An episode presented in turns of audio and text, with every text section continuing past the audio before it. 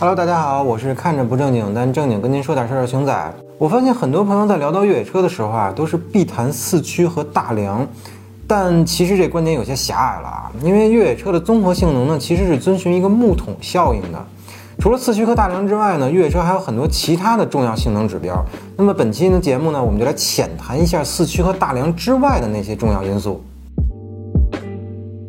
首先是轮胎啊。轮胎不仅对于越野车来说很重要，对于任何汽车来说那都是非常重要的，因为它是车辆和地面接触的唯一介质，所有动力都将由轮胎传导到地面，形成抓地力。那么不合时宜的轮胎呢，将会对车辆的性能造成巨大的负面影响。举个例子，大家就肯定能明白啊。试想一下，如果我们穿着拖鞋去爬山，或者穿着登山鞋去参加跑步，那么结果一定都是悲剧的。那么对于一辆 SUV 或者越野车来说呢，一般情况有三种比较常见的轮胎类型啊，分别是 HT、AT 和 MT 轮胎。那么它们的越野性能呢是递进的关系，但是噪音啊、震动啊、油耗等负面影响也是会相应的成倍增加的。而由于考虑原车的 NVH 和油耗等原因啊，绝大多数的越野车出厂的时候啊都是配备的 HT 轮胎，极少数才会配备 AT 胎或者 MT 胎。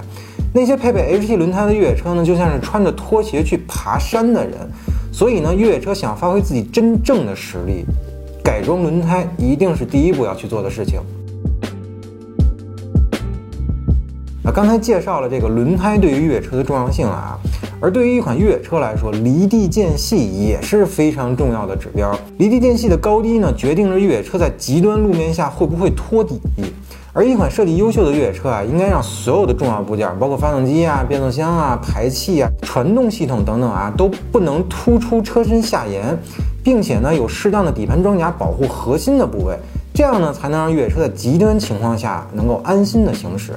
比如说像沙漠、岩石啊等这种大起伏的路面行驶的时候，像车辆的接近角、离去角和通过角就会显得更为重要了。如果没有足够的接近角和离去角，车辆的前后杠呢就很容易挂掉；而如果通过角都不够的话，那车辆呢则很容易被弹住。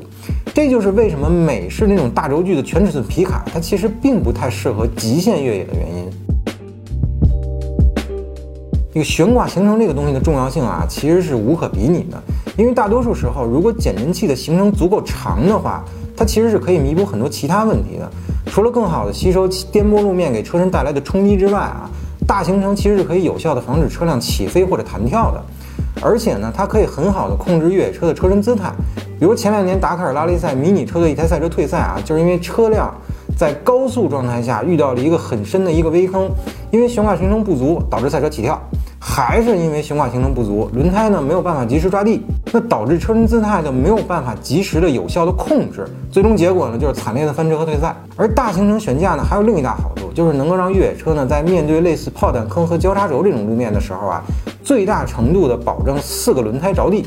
这个时候，即便车辆的四驱系统不强或者没有锁，其实也是可以通过的。举个例子啊。我们上山或者下山的时候，一定是用腿先去找那个着力点。那腿长的人就可以长到更高或者更低的着力点。那腿短的人呢，那肯定会显得更狼狈一些嘛。这个腿的长短，您就可以理解成悬挂行程的大小。但是这个大行程啊，其实是把双刃剑。无论是对于赛车还是越野车，又或者 SUV 来说啊，大行程呢，只是对特定的场景有无可比拟的优势。像非极端路面，甚至是城市这样的场景的话，那有的时候其实行程太大的话，反而会成为一种掣肘。对于绝大多数的越野车来说啊，非承载式车身其实是目前民用最好的选择啊。除了保证车身刚性以外，这种结构呢，对于扭转强度的控制也是比较容易做到的。但是带来的问题呢，同样很多，像大幅增加车重，对于油耗和日常驾驶的感受，那都不是太友好。所以，像路虎啊、三菱啊，都开始使用内嵌式大梁那种半承载式的车身结构。这样呢，在车身刚性和日常驾驶中呢，能做到一个很好的平衡。同时呢，用材料学和悬挂形成再去解决车身扭转的问题，这个其实是一种进步啊。而城市 SUV 呢，则选择了和轿车一样的承载式车身结构。那么，其实本质上，城市 SUV 啊，其实就是基于轿车平台演变而来的。所以它更多的要去兼顾操控性、静谧性和油画等等这些符合城市用车的指标，所以呢，它也就不可能去选择那种笨重的非承载式车身。那么在越野拉力赛这个层面啊，非承载式车身其实已经被淘汰了。目前的主流赛车啊，采用的也基本上都是承载式车身，但人家这个承载式车身跟我们看到承载式车身可不是一个东西啊。人家用的是合金钢矩阵式车身，也就是我们俗称的那个钢管赛车。那这种车身结构呢，就是在保证轻量化的前提下，它可以最大限度地提供赛车所需要的车身强度和安全性。但是缺点呢，就是制造成本太高，而且呢，空间实用性也很低，并且呢，它的量产难度其实是目前比较大的，所以呢，没有被民用越野车啊所广泛的使用。众所周知啊，常见的四驱系统呢分为三种，分别是分时四驱，然后全时和适时四驱。那么分时四驱系统是很多老派的越野车都在使用的四驱结构啊，优点呢就是纯机械、简单可靠。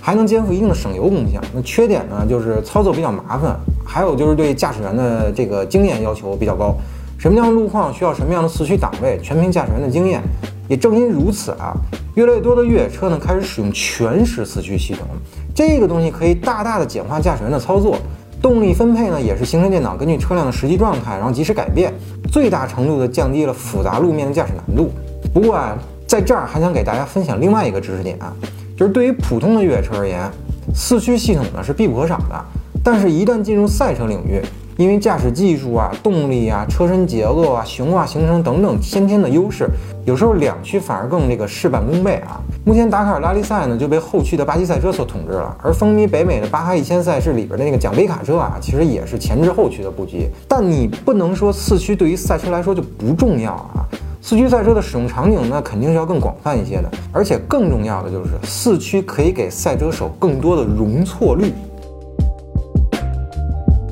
这个越野车的动力系统啊，不仅是对于马力和扭矩有需求啊，而是需要动力系统的环境适应能力要好。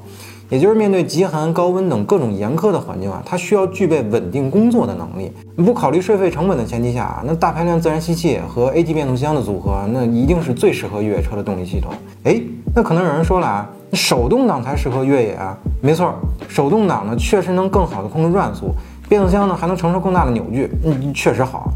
嗯，但是呢，手动挡对于驾驶员的驾驶要求太高了。面对复杂路面的情况下，一般人其实很难做到精细的控制。其次呢，就是变速箱发展到今天啊，自动变速箱的扭矩承受范围其实已经很大很大了。那针对极端路面调教过的 AT 自动变速箱啊，在档位锁止方面，也基本可以做到满足。只是这个 CVT 和双离合变速箱啊，在这些方面可能确实还差一些啊。至于这个时下热门的增压发动机啊，可能玩越野的人对它都比较排斥。尤其是小排量增压引擎啊，原则上呢，这个增压引擎啊，在温度控制啊、可靠性和线性的动力输出这方面，确实不如大排量自然吸气的引擎。但是呢，它也有它的优势，比如更早的输出峰值动力这个事儿，那自然吸气是做不到的。对于传统的越野车来说啊，一切都是硬桥硬马的简单粗暴。但是当越野车加入越来越多的科技配置的时候，那么这些配置其实是可以以简单的方式去解决很多复杂的问题的。那么比如说全路况系统的加入，让驾驶员只需要调节这个车辆的路况模式，就能直接让车辆呢适应不同的路况。发动机的处理模式啊，变速箱换挡的逻辑啊，四驱系统 ESP 介入的机制啊等等这些方面，全都会有相应的调整，让驾驶员呢可以更容易的应对复杂的路面。那包括全景影像啊、底盘透视啊等等这些功能的加入，可以让驾驶员呢更容易的去躲避障碍。不需要再有人下车去指挥了，驾驶员从车内的屏幕就可以一览车身周围的所有情况啊！再让我们多说几句这个电子系统啊，这个电子控制系统啊，其实是最近这十几年对越野车比较颠覆的一个功能。除了让驾驶员可以更简单的应对复杂的路面以外啊，电子系统其实还替代了很多其他的结构。你比如差速锁这个东西啊，那么四驱和差速锁所解决的问题啊，它其实还不太一样啊。四驱系统解决的主要问题呢，就是动力在前后桥的分配。而因为越野的路况啊，它非常复杂，经常会有车轮悬空打滑这种情况发生，所以车轮左右的动力分配啊，就同样重要了。否则，开放式差速器呢，会将动力传递到受阻力更小的那个打滑车轮上。而差速锁最早呢，其实就是在解决这个问题。这个常见的差速锁呀，有两种，一种是手动控制的那种牙嵌式差速锁，特点呢就是简单可靠，但是呢，需要驾驶员手动的开闭。脱困之后呢，你还得手动的解锁，不然呢，可能对这个车辆半轴啊等等部件就造成这个损伤。而另一种呢，就是根据这个轮速差自锁止的伊顿式差速锁，优点呢就是无需驾驶员操作，但是缺点呢就是它没有办法做到这个主动的锁止。那这两种差速锁呢各有各的特点，但对驾驶员来说呢，都其实不是很完美啊。所以电子限滑系统就被大量的使用了。电脑呢会根据传感器的信号主动给打滑的车轮制动，这样呢动力就可以传递到有附着力的那一侧车轮了。目前呢，你像丰田啊、路虎啊、奔驰啊等等品牌，他们的电子限滑系统已经非常强大了，可以做到足以媲美传统式机械差速锁的作用了。最后啊，是这个可靠性的问题。这个可靠性啊，其实这个事儿是一个很虚无的东西，但它本质上呢又是实实在在的存在。因为以往的越野车的使用环境啊，基本上都是人少地偏的地方，有时候呢甚至可能是无人区。而如果此时这个越野车出现任何问题，导致没有办法动弹的话，那其实都是极其致命的后果。所以对于越野车来说啊，各方面性能虽然都很重要，但可靠性啊，它才是最重要的一点。没有这个可靠性的这个塔基，所有其他方面的塔身都将不复存在。而纵观整个这个越野车的领域啊，可靠性带来的口碑那是非常重要的。你像丰田 LC 车系全球热销，那本质上和它变态级的可靠性啊是关系很大的。好了，相信通过上面的介绍呢，大家对于越野车呢有了一个初步的了解。虽然越野车的性能对于车友能否成功穿越起着至关重要的作用，但越野路况驾驶啊不同于一般的驾驶，我们应该抱着一颗敬畏之心，胆大心细才能安全穿越。也正应了越野圈那句老话：只有怂人，没有怂车。那么最后打个小广告，欢迎大家一键三连，点赞加关注支持我们。如果您对越野车相关的这些性能指标有什么问题或者想法的话，欢迎通过评论区留言与我们互动。那么本期节目到此结束，下期再见，拜拜。